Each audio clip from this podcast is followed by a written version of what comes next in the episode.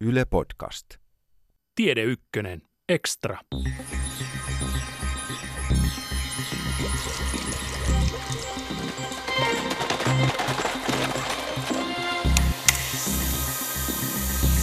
Kyllä magneettisuus ja magnetismi on, on minusta valtavan vanha asia.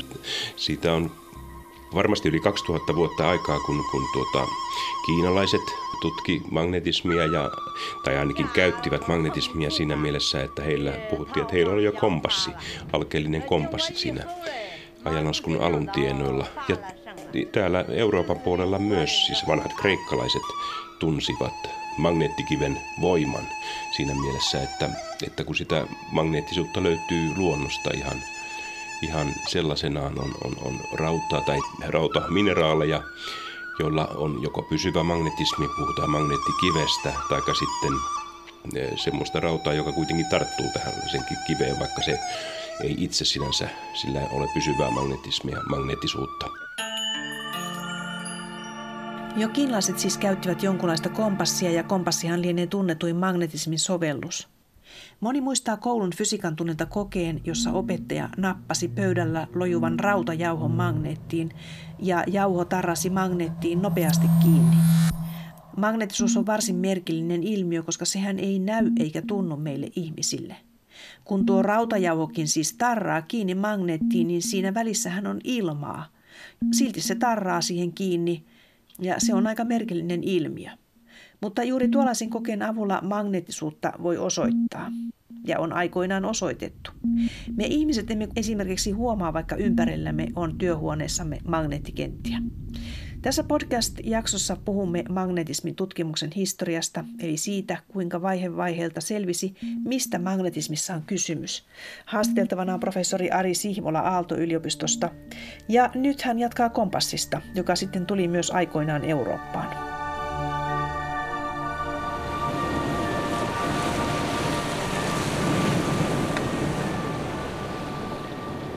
Sitten kun kompassi keksittiin eh, ja sitä ruvettiin käyttämään merenkulussa ja muussa navigoinnissa, ehkä tuossa jo ainakin Eurooppaan se tuli varmaan keskiajan lopulla tuhat vuotta sitten ja suuret löytöretkeilijät niitä käytti tietysti jo paljon. Kolumbuksella oli kompassi mukanaan, kun hän löysi vahingossa Amerikan ja siis kompassihan näyttää siihen suuntaan, mihin maapallon magneettikenttä osoittaa ja sehän osoittaa suunnilleen pohjoiseen, mutta ei kuitenkaan ihan, ihan tota, maantieteelliseen pohjoiseen, vaan siinä on sellainen poikkeama, deklinaatio, eranto, joka e, sitten on siinä mielessä hankala, että se vaihtelee eri puolilla maapalloa ja, ja sitten se vielä ajan mukaan vaihtelee. Että täällä meillä Suomessakin aikana oli tämä deklinaatio osoitti länteen, mutta tätä nykyään se on itään muutaman asteen. Mutta juuri näistä sovelluksista, niin toki sitten kompassi on yksi ja valtavan tärkeä verrattuna vaikkapa sitten sähköön, joka sähköilmiöt, hankaussähkö tunnettiin myös silloin kauan sitten, mutta siitä ei sillä tavalla ollut juurikaan hyötyä tai käytännön sovellutuksia sähköstä. E, mutta niin kuin magneettisuudesta kylläkin ja varsinkin sitten se ominaisuus, että magneetti vetää rautaa tai toista magneettia puoleensa tai karkottaa, niin, niin se tietysti on myös ollut, ollut ihmiskunnan historiassa hyvin tärkeä asia, varsinkin sitten kun magneettikivet saattoi olla hyvinkin arvokkaita. Semmoiset magneettikivet, jotka nosti oman painonsa rautaa, niin saattoi olla ihan painonsa arvoisia hopeassa. Ja sitten se oli sitten oikein tarkkaan varjeltu liikesalaisuus joskus 1700-luvulla, kun, kun opittiin tekemään komposiittisia magneetteja, että magnetoitiin rautaliuskoja ja niitä tietyllä tavalla sitten kiinnitettiin toisinsa, saatettiin saada semmoisia rautamagneettia, jotka nostivat ehkä 10 tai 20 kertaa oman painonsa ja tämä oli tietysti sitten hyvin, hyvinkin tota, tärkeä sovellus ja hyödyllinen magnetismin käyttötarkoitus. Mistä katsot alkaneen tällaisen modernin magnetismin tutkimuksen? Mikä historian tapahtuma vie tähän nykyaikaan enemmän? Joo, se on vaikea sanoa. Paljon oli edistysaskeleita. Tietysti siinä, kun tieteiden vallankumous tuli siinä uuden ajan alussa 1600-luvulla Newtonin jälkeen, silloin oli, oli oli semmoinen merkittävä englantilainen lääkäri ja tiedemies William Gilbert tai Gilbert, joka, joka kirjoitti hienon kirjan De Magnete, magneettisista ilmiöistä. Tosin kyllä jo tuossa 1200-luvulla oli, tunnetaan sellainen epistola, jonka semmoinen Petrus Peregrinus oli kirjoittanut. Hän tutki, tutki ja, ja kuvaili magneettisia ilmiöitä ja osoitti, että magneetissa on kaksi napaa ja että, että hänellä oli havaintoja ja spekulaatioita maapallon magnetismista myös. Mutta tietysti sitten vasta siinä 1600-luvulla aika lailla systemaattisempi tutkimus tästä toisaalta niin kuin magneettikivestä ja, ja sitten maapallon magnetismista, että mihin suuntaan. Onko se pohjan tähti, joka vetää magneettikompassineulaa puolensa, niin Gilbert sitten huomasi, että kyllä se taitaa olla maapallon napa joka, joka sitä tekee. Ja sitten hän myös tutki tätä maapallon poikkeamaa deklinaatioita, että hänellä oli semmoinen teoria, että isoissa merissä se hiukan kääntyy kohti rantoja, että, että varmaan siellä on sitten semmoisia magneettisia mineraalilähteitä. Ja näin se joskus oli, olikin, että se deklinaatio Atlantilla osoitti itää meidän puolella ja Amerikan puolella enemmän länteen. Tosin nyt, jos katsoo niitä deklinaatiokarttoja, niin se on, se ei ole, se on jo muuttunut ihan kokonaan. Eli, eli tämä oli hyvin merkittävä tutkimus silloin tosiaan 1600-luvulla, mutta silloin yhä myös oli siis sähkö ja magnetismi aika lailla, tai siis täysin erilaiset asiat vielä 1700-luvulla. Mutta sitten tullaan 1800-luvulle ja huomio kiinnittyy Tanskaan. Siellä vaikutti fyysikko Hans Christian Ørsted, joka suoritti tutkinnon Kööpenhaminan yliopistossa. Hän opiskeli eri luonnontieteitä, kemiaa, fysiikkaa, mutta myös filosofiaa. Professori Ari Sihvola. Hyvin tärkeä asia siitä niin kuin magnetismin tutkimuksessa oli sitten se, että huomattiin, että magneettisuutta voidaan sen lisäksi, että, että rautakappale tai magneettikivi kääntää kompassineulaa ja aikaan saa magneettisia voimia, niin sitä voitiin myös sitten sähköllä saada aikaan. Eli, eli tämä oli valtavan suuri keksintö, sähkön magneettivaikutus. Ja se oli sitten 1800-luvun alussa.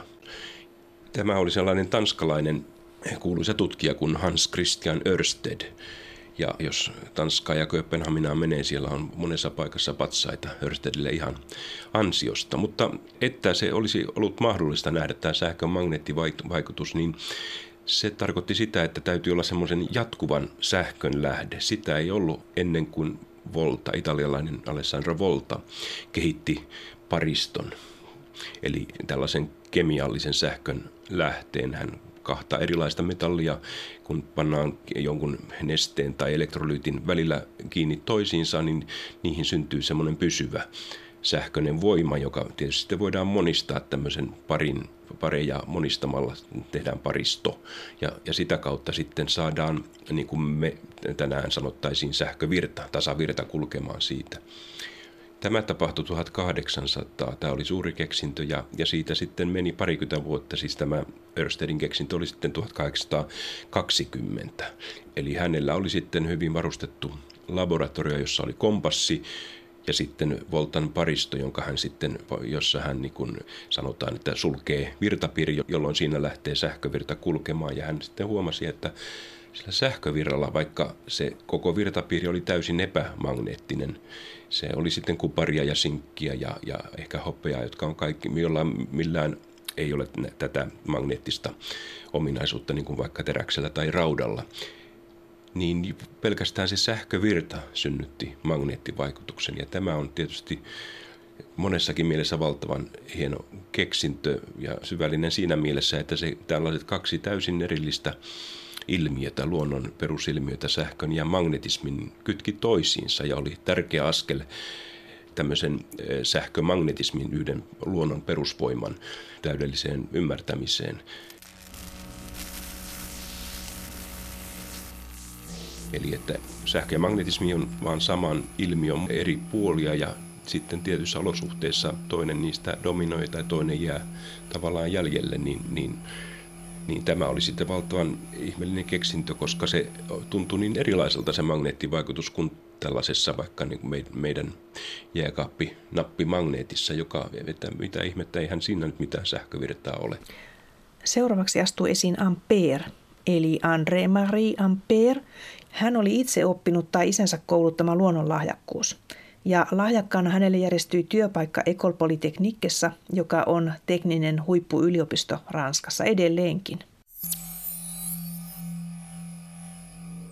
Sellainen ranskalainen suuri tiedemies kuin Ampere, puhutaan nykyään Ampeerista virran yksikkönä, niin kehitti sitten matemaattiset lait. Siihen aikaan oli differentiaalilaskenta jo hyvässä vauhdissa ja jo 1700-luvulla ja aikaisemminkin oli kehitetty ja 1800-luvulla ranskalaiset varsinkin oli erittäin taitavia. Tässä hän hienon kirjan kirjoitti tästä sähködynamiikan perusteista, jossa hän sitten selitti tämän sähkövirran synnyttämän magneettivaikutuksen ihan kvantitatiivisesti ja ne lait, mitä se noudattaa.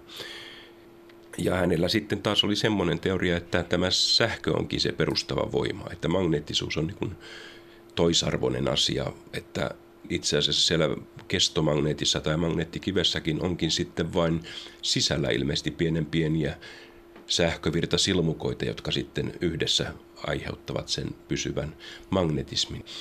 Nämähän on tämmöisiä kvanttimekaanisia ilmiöitä, mutta jossain mielessä voidaan intuitiivisesti ajatella, että siellä atomin sisällä elektroneissa elektronit kiertää atomin ydintä ja eikö se nyt sitten ole vähän niin kuin sähkövirtasilmukka, taikka sitten ne pyörii ympäri, niillä on, puhutaan spineistä ja muista tällaisista, mutta helppo on sitten niin kuin ajatella, että että kun kerran tämmöinen makroskooppinenkin sähkövirtasilmukka synnyttää sen magneettivaikutuksen, niin miksei sitten tämmöinen pienessäkin mittakaavassa, varsinkin kun niitä atomeita on niin hurjan paljon pienessäkin kappaleessa ainetta.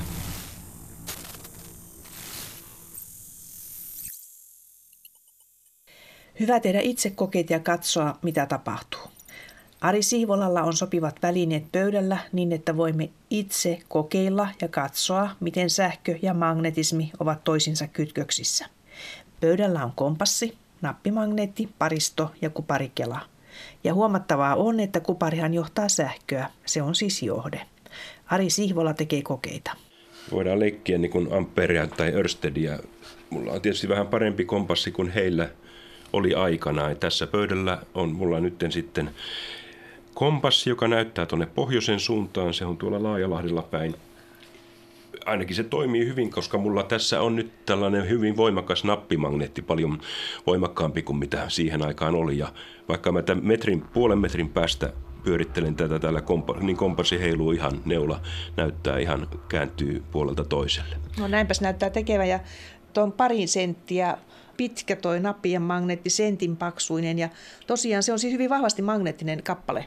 Kyllä, kyllä. Nämä on tietysti sitten insinöörit on oppinut kehittämään näitä magneettisia materiaaleja, ettei pelkästään tällaista luonnon rautaa tai siitä tehtyä terästä, vaan sitten erilaisia yhdisteitä, jolla pystytään valtavan paljon niin kuin moninkertaistamaan se magneetin voima. Esimerkiksi tämä magneetti on minulla semmoinen, siinä on, on rautaa ja boria ja neodyymiä ja valtavan tuota, edullinen. Euro taitaa tuommoinen maksaa, niin, mutta kyllä se aika vahva magneetti on, että siinä täytyy vähän sormia varoa, kun, kun tuota, jos se jää rautaseinän ja tämän magneetin väliin. Mutta pannaan se nyt tuonne pois niin, niin, että nyt se ei häiritse tätä kompassia. Mutta sen sijaan mulla on tässä tällainen kuparikela tai kuparilankaa pantu tällaiselle rullalle, siis Kelalle. Tässä on kyllä varmaan ainakin sata kierrosta tämmöinen kuin vajaa 10 senttiä halkasijaltaan oleva, oleva Kela. Mutta tämä on kuparia, että kun tämä viedään vaikka tuohon lähelle, niin ei se vaikuta kompassineulaan mitenkään. Mutta nyt kun tota, tämän Kelan silmukan langan päiden välin kytken kiinni paristoon siten, että siellä silmukassa lähtee virta kulkemaan, ja tuon tämän, tämän kompassin lähelle, niin mitäs tapahtuukaan? Sitten kun mä kytken sen tonne, niin kompassineula kääntyy. Otan pois, se palautuu takaisin siihen magneettisen pohjoisen suuntaan. No näinpäs näyttää tapahtuvan. Se liikkuu siis tuo kompassineula. Eli, eli tässä niin kun, ei ole mitään niin kun pysyvää magnetismia. Tämä on ihan, ihan epämagneettisia aineita. Kyllä se varmaankin tästä, nyt kun taas kytken sen, neula kääntyy, niin se tästä sähkövirrasta syntyy tuo magneettinen vaikutus, ihmeellinen voima, joka meni tuosta ihan tyhjän tilan lävitse ja herkkä kompassineula sen pystyy sitten siihen reagoimaan ja näyttämään, että, että jotain magneettista ilmiötä, tämä magneettinen voima tässä on. Ja, ja se on kyllä aika hämmästyttävä asia, että sähköllä on tällainen magneettivaikutus.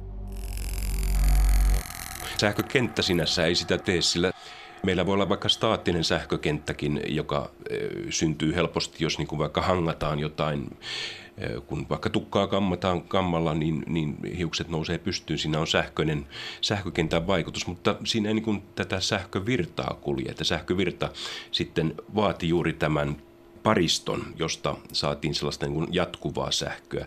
Niin kuin ajatellaan, että se sähkövirta on niin kuin varausten liikettä ja niillä on tietty yhteys, että ampeeri kun kulkee, niin menee niin kuin kulombi sekunnissa. Ja, eli, eli siis sähkövirta synnyttää magneettikentän. Kyllä, joo, että me, silloin me tarvitaan tämä, t- tällainen tasainen sähkövirta, voisi olla vaihtovirta syttää vai, vaihtuvan magneettikentän, mutta, mutta jos halutaan kompassineulaa kääntymään, niin silloin täytyy olla tasainen, vakio, staattinen magneettikenttä ja se saadaan tasavirralla aikaan. Ja tämähän tapahtui siis 1820 silloin, kun Örsted huomasi tämän ilmiön. Ja se oli muuten mielenkiintoista, että siihen aikaan, vaikka tuota, kuvitellaan, että vanhaan aikaan ei tieto kulkenut kovin nopeasti verrattuna ainakaan, kun nykyään on internetit ja, ja sekunnissa kulkee tieto maapallon puolelta toiselle, niin kyllä siihenkin aikaan Euroopassa eh, Örsted kirjoitti, kirjaan, kirjoitti artikkelin tästä latinaksi vielä muuten siihen aikaan ja, ja julkaisi sen sitten, lähetti sen ympäri Eurooppaa, niin se oli ihan hetkessä tiedossa juuri Ranskassa, missä Pariisissa, missä Ampere vaikutti ja hän, hän harmitteli kovasti, kun ei ollut itse keksinyt tätä, toisti kokeet ja huomasi, että, että kyllä se pitää paikkansa ja lähti sitten kehittelemään tätä omaa teoriansa, että kyllä sitten ihan ansiosta on saanut nimensä siihen sähköverran yksikköön tämä Ampere. Onko se selvillä, miten Örsted keksi tehdä tällaisen kokeen? Si, si, siitä on kuvia. Mä oon kirjoista katsonut monenlaisia piirroksia ja ne on varmasti aika lailla kaunisteltuja. Siinä usein on sitten Örsted itse katsoo kompassineolla ja assistentti siellä takana kytkee, kytkee voltan paristoon navat kiinni. Mutta tota, en usko, että se ehkä ihan sillä tavalla on sattunut. Usein puhutaan sattumasta, että että on tehty kaiken näköisiä kokeita, eikä ole edes niin kuin ajateltukaan, että tällä nyt voisi olla magneettivaikutusta tällä tällä tota, sähkövirralla, mutta sitten kun tarpeeksi kokeita tekee, niin ehkä, ehkä sitten jotain, jotain tapahtuu. Toisaalta kyllä on sitten, kun tota Örstedistä lukee, niin hän siihen aikaan oli eh, varsinkin Mannermaalla saksalaisen, Saksan vaikutuspiirissä silloin oli tämmöinen niin kuin romanttinen filosofia, jossa niin kuin toisaalta tämmöinen empirismi yhdistyi tällaiseen niin kuin idealismiin. Että oli filosofit, oli Immanuel Kant oli ollut edellisellä vuosisadalla ja sitten, sitten oli Hegel meni jo aika lailla ääri, äärimmäisyyteen tässä, mutta siellä oli sellaisia niin kuin Schelling, tällainen tuota, filosofi, josta Örsted itse asiassa kirjoittikin väitöskirjansa niin kuin tämmöisestä luonnon metafyysisestä niin kuin yhtenäisyydestä ja kokonaisuudesta. Et jotenkin siihen minusta sopii tämmöinen fysiikankin tällainen yhtenäisteoria, että, että jos kerran huomattiin, että sähkövirta, jos se on riittävän voimakas, niin se saattaa synnyttää lämpöä. Niin kuin tiedetään, lanka voi kuumentua. Huomattiin, että se jopa saattaa hehkua valoa, jos on riittävän suuri virta, niin miksi se ei voi sitten säteillä magnetismia, kun toisella sitten magnetismi omana voimanaan tunnettiin kyllä, kyllä tota jo aikaisemmin. Eli vaikea sanoa, tuo on vaikea kysymys vastata. Joka tapauksessa niin siinä kävi sitten niin, että kun sähkö ja magnetismi kytkettiin toisiinsa, niin sittenhän se tutkimus lähti siirtymään semmoiselle raiteelle, että se tuli lähemmäksi tätä meidän nykykäsitystämme ja tuli Maxwellin yhtälöt ja niin edelleen. Eli siis se lähti aika nopeasti sitä kehittymään tämä ymmärrys tästä tapahtumasarjasta. Kyllä, kyllä vain, että, että siinä 1800-luvun alkupuolella tietysti tehtiin paljon kokeita. Myös niin kuin, ehkä sanotaan, että kemia kehittyi ehkä niin kuin vielä nopeammin ja voimakkaammin. Ja monet näistä tutkijoista oli hyviä kemistejä myös. Ja esimerkiksi sellainen englantilainen kaveri kuin Michael Faraday, joka tota, taas myös sitten tällä sähkötekniikan puolella oli hyvin, hyvin merkittävä ihminen. Nimittäin se, että, että mitä Örsted huomasi, että sähkö synnyttää magnetismia, niin voi tietysti herätä kysymys, että eikö sitten magneettisuus voisi synnyttää sähköä. Ja tämä ei ollutkaan niin helppo, helppo ongelma ratkaista, koska voidaan niin kuin ajatella, millä me nähdään se, että sähköä syntyy. Esimerkiksi sähkövirtaa, kun sitä saatiin tällaisella paristolla, kemiallisella sähkökemian kautta aikaiseksi, taikka sitten saatiin staattista sähköä hankaamalla lasipalloa tai tekemällä semmoinen ihan sähköstaattinen generaattori, että on kahva, jolla pyöritetään lasikiekkoa tai rikkipalloa ja sitä hangataan ja siitä sitten johdetaan varauksia, niin kuin me nykyään sanottaisiin sitten paikasta toiseen ja tällä ja varataan sitten erilaisia kondensaattoreita tai Leidenin pulloja, niin kuin siihen aikaan varattiin. Mutta tota, millä sitten havaitaan tätä sähköä, niin oikeastaan siinä taas paras tapa havaita se sähkö on taas mennä takaisin magnetismiin. Eli että jos saadaan aikaan sähköä, niin se sähkö aiheuttaa tämän magneettivaikutuksen ja, ja aika nopeasti sitten kehitettiinkin tällaisia virtamittareita. Tangentti bussoli oli tällainen, missä suoma, suomalaiset olivat hyvin mukana, kun Nervander, Juhan Jakob Nervander kehitti tällaisen laitteen ja Eli, eli, eli jos meillä on sitä sähköä, niin sillä saatiin neula kääntymään ja vielä niin kuin mitattu, että kuinka paljon sähköä siinä kulkee. Eli se vaatii sen, että meillä oli tällainen sähkön mittari ja miten saadaan se Eh, sähkö aikaiseksi ilman paristoa, niin se kyllä tuli sitten oikeastaan kymmenen vuotta myöhemmin, tämä oli 1831, kun Faraday sitten havaitsi sellaisen asian, että, että magneettilla saa tämän sähköviran aikaiseksi ja hän sitten mittasi sen tällaisella galvarometrilla. Mutta tota, siinä olikin vähän sellaista sellainen ongelma, että se ihan paikallaan oleva magneetti ei sitä tee, vaan siinä tarvitaan muutosta. Eli magneettikentän täytyy muuttua. Meillä nyt on tämmöinen sähkömagnetismin peruslaki, joka kulkee nimellä Faradayn laki, joka sanoo, että jos jossain kohdassa avaruutta magneettikenttä muuttuu, niin siihen syntyy sähkökenttään semmoinen kierteinen voima. Ja tätä sitten itse asiassa mä voisin tässä näyttää tällaisella hyvin tehokkaalla koejärjestelyllä. Nyt mulla on tässä tässä niin kuin äsken oli tuo Kela, samanlainen Kela-kupari, monta kierrosta kuparia tällaiselle vajaa 10 senttiä halkasijaltaan olevalle Kelalle vedetty. Mutta tässä mulla nyt ei ole mitään patteria, ei mitään paristoa eikä akkua, vaan nytten tämän langan päät mä oon juottanut yhteen tällaisen ledin kautta. Ledi on sellainen sellainen nykyajan komponentti, jota tietenkään Faradaylla ei aikanaan ollut, mutta jännitteellä aina suunta. Niin, niin se tällainen ledi päästää sähköviran lävitse ja, ja sitten vielä palaa. Mutta jos se sähkövoima onkin toiseen suuntaan, niin se on täysin estävä. Sieltä ei virtaa pääse kulkemaan ollenkaan. Ja itse asiassa mulla nyt on kaksi lediä tässä, että yksi toiseen suuntaan ja toinen toiseen suuntaan. Ja ne on vielä toinen punainen ja toinen vihreä. Eli jos tässä kelassa kulkisi virta tai siinä olisi sähköinen voima, niin jompikumpi näistä ledeistä palaisi. Ja toinen ei, koska ne on vastakkaisiin suuntiin. Mutta kun siinä ei ole mitään sähköistä lähdettä, mistä se sähköinen voima tulee, niin eihän tässä mikään kumpikaan näistä ledeistä palaa. Mutta nyt mulla on tässä tällainen tämä voimakas magneetti, tämä parin sentin mittainen nappimagneetti, jonka nyt mä panin pystyyn tuohon Kelan keskelle. Eikä siinä mikään valo pala nyt ollenkaan. Mutta jos mä vedän sen, nykäsen sen siitä pois, niin tuo punainen ledi paloi. Ja panen sen sinne takaisin, niin vihreä ledi palaa. Aivan totta.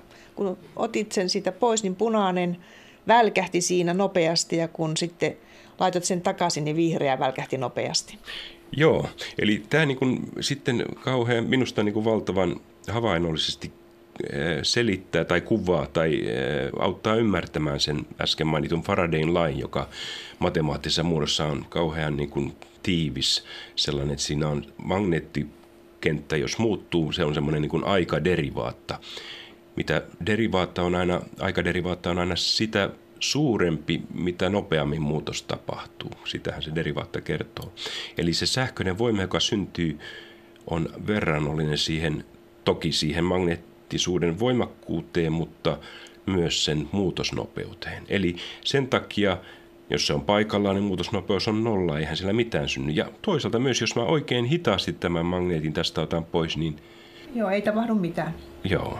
Eli, eli huomata, että, että Joo. mitä nopeammin tämän tekee, niin sitä tehokkaammin saadaan sähköä aikaiseksi. Ja, ja tämä nyt sitten tietysti oli myös niin kuin varmasti taas käsitteellisesti aivan valtava keksintö, koska nyt se tietysti voi kysyä, että mistä se sähköinen voima, sähköinen energia tulee, koska ymmärrettiin jo, että mitään ei luonto anna ilmaiseksi. Että jos me saadaan sähköistä energiaa, niin se on jostain poissa. Nyt ei ole mitään kemiallista lähdettä tässä, mutta toki tietysti se, että, että se, kyllähän tässä työtä täytyy tehdä, kun magneetti nostetaan tai, tai pannaan tuonne takaisin. Eli, eli se mekaaninen voima pystytään muuttamaan sähköiseksi energiaksi. Ja tämähän niin kuin mahdollistaa sitten sähköisen generaattorin, eli että pyöritetään tai liikutetaan joko nyt sitten sähkövirtaleen tällaista lankaa taikka sitten magneettia ja kätevimmin pannaan ne sitten pyörimään esimerkiksi sisäkkäin niin kuin jossain sähkögeneraattorista, jota joku sitten vaikka turbiini pyörittää, mutta siihen sen pyörittämiseen tietysti sitten tarvitaan jotain. Poltetaan vaikka öljyä tai pannaan tuulimyllyn lavat pyörimään, ja joka, joka sitten aksilla pyörittää tällaista generaattorin roottoria ja sillä tavalla sitten synnyttää ympäröiviin lankoihin sähköistä voimaa, joka voidaan viedä sitten valtakunnan verkkoon. Eli tämä on sen Faradayn lain, lain tota suuri, se, se, sehän sitten on valtavan käytännöllinen ja hyödyllinen ihmiskunnalle. Niin siitä olemme kaikki riippuvaisia tänäkin päivänä tästä tapahtumaketjusta. Kyllä, kyllä joo.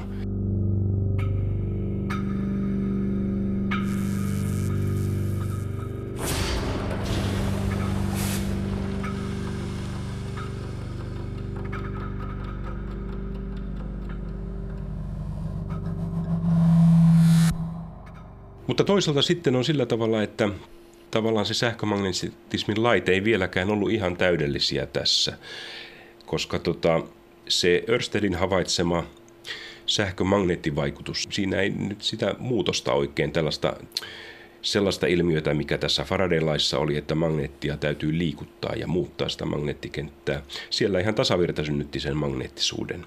Eli tietty epäsymmetria siinä oli, mutta kuitenkin sitten tätä Faradayn muuttuvan magneettikentän synnyttämää sähköistä voimaa niin kuin vastaava käänteinen tapahtuma, käänteinen ilmiö on olemassa – mutta se, on, se oli niin, kuin niin vaikeasti havaittavissa, että siinä kävikin sitten sillä tavalla, että se ensin teoreettisesti havaittiin ennen kuin kokeellisesti. Ja tämä oli todella minusta aivan ihmeellinen ja suuri keksintö 1860-luvulla ja se oli myös sitten tuolta Brittein saarilta tai Skotlannista tuli tällainen kuuluisa tiedemies nimeltään Maxwell.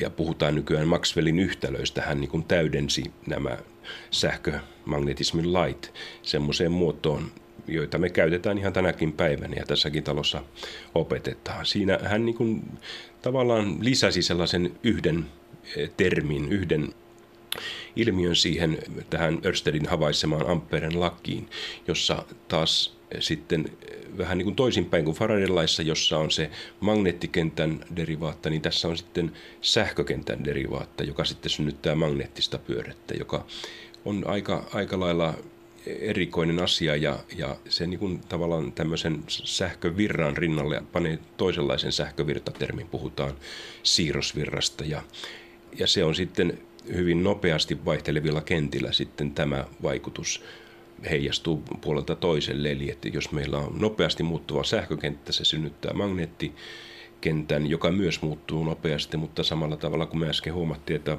nopeasti muuttuva magneettikenttä taas synnyttää sähkökenttä, niin tällainen vuorovaikutus syntyy. Ja tämä tapahtuu, tähän ei tarvita mitään johtavaa ainetta, vaan se tapahtuu ihan ilmassakin. Ja, ja kun sen niin kuin matemaattisesti nämä yhtälöt yhdistää, niin huomaa, että sieltä tulee sellainen niin sanottu aaltoyhtälö, ratkaisuksi, joka sanoo, että ilmiö tai, tai mikä tahansa pulssi sitten etenee ihan tyhjänkin tilan läpi, ja, mutta sillä on tietty nopeus. Ja nopeus määräytyy ihan niistä sähkö, sähkö- ja magnetismin perusvakioista, joka tuntuu aika erikoiselta. Että niiden avulla määräytyy nopeus, ja kun tämä nopeus lasketaan näistä vakioista, niin huomataan, että se on, se on tuota valon nopeus.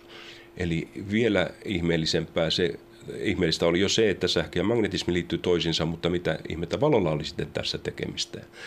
Niin, niin sitten oli vasta niin kuin spekulaation asteella se, että voisiko valo olla sähkömagneettista säteilyä. Ja, ja tässä meni vielä parikymmentä vuotta ennen kuin sitten osoitettiin kokeellisesti tämä sähkömagnetismin täysien lakien olemassaolo ja voimassaolo. Ja se, sen sitten osoitti sellainen saksalainen Heinrich Hertz, joka pystyy sitten riittävän nopeasti värähteleviä kipinöitä saamaan aikaan ja, ja niillä sitten huomasi, että antenni tuotti sellaisia niin kuin aaltoja, jotka käyttäytyi kuten valo, taittui ja heijastui niin kuin valokin tekee.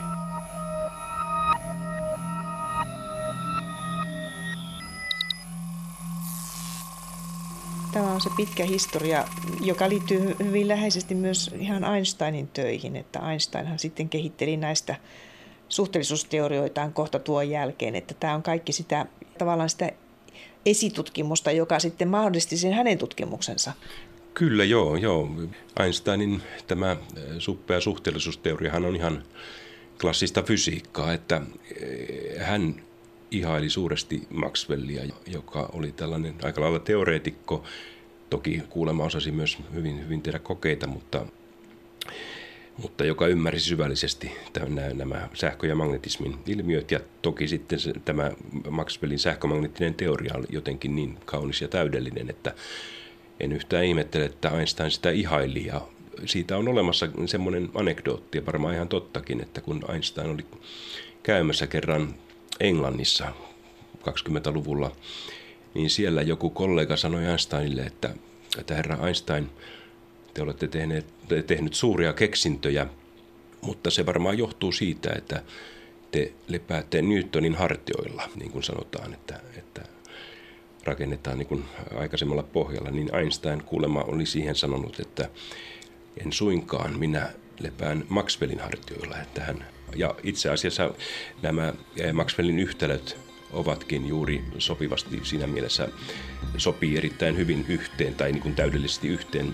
tämän Einsteinin suhteellisuusteorian kanssa, että siellä samanlainen, samanlaiset muunnokset ja, ja tuota invarianssit toimivat.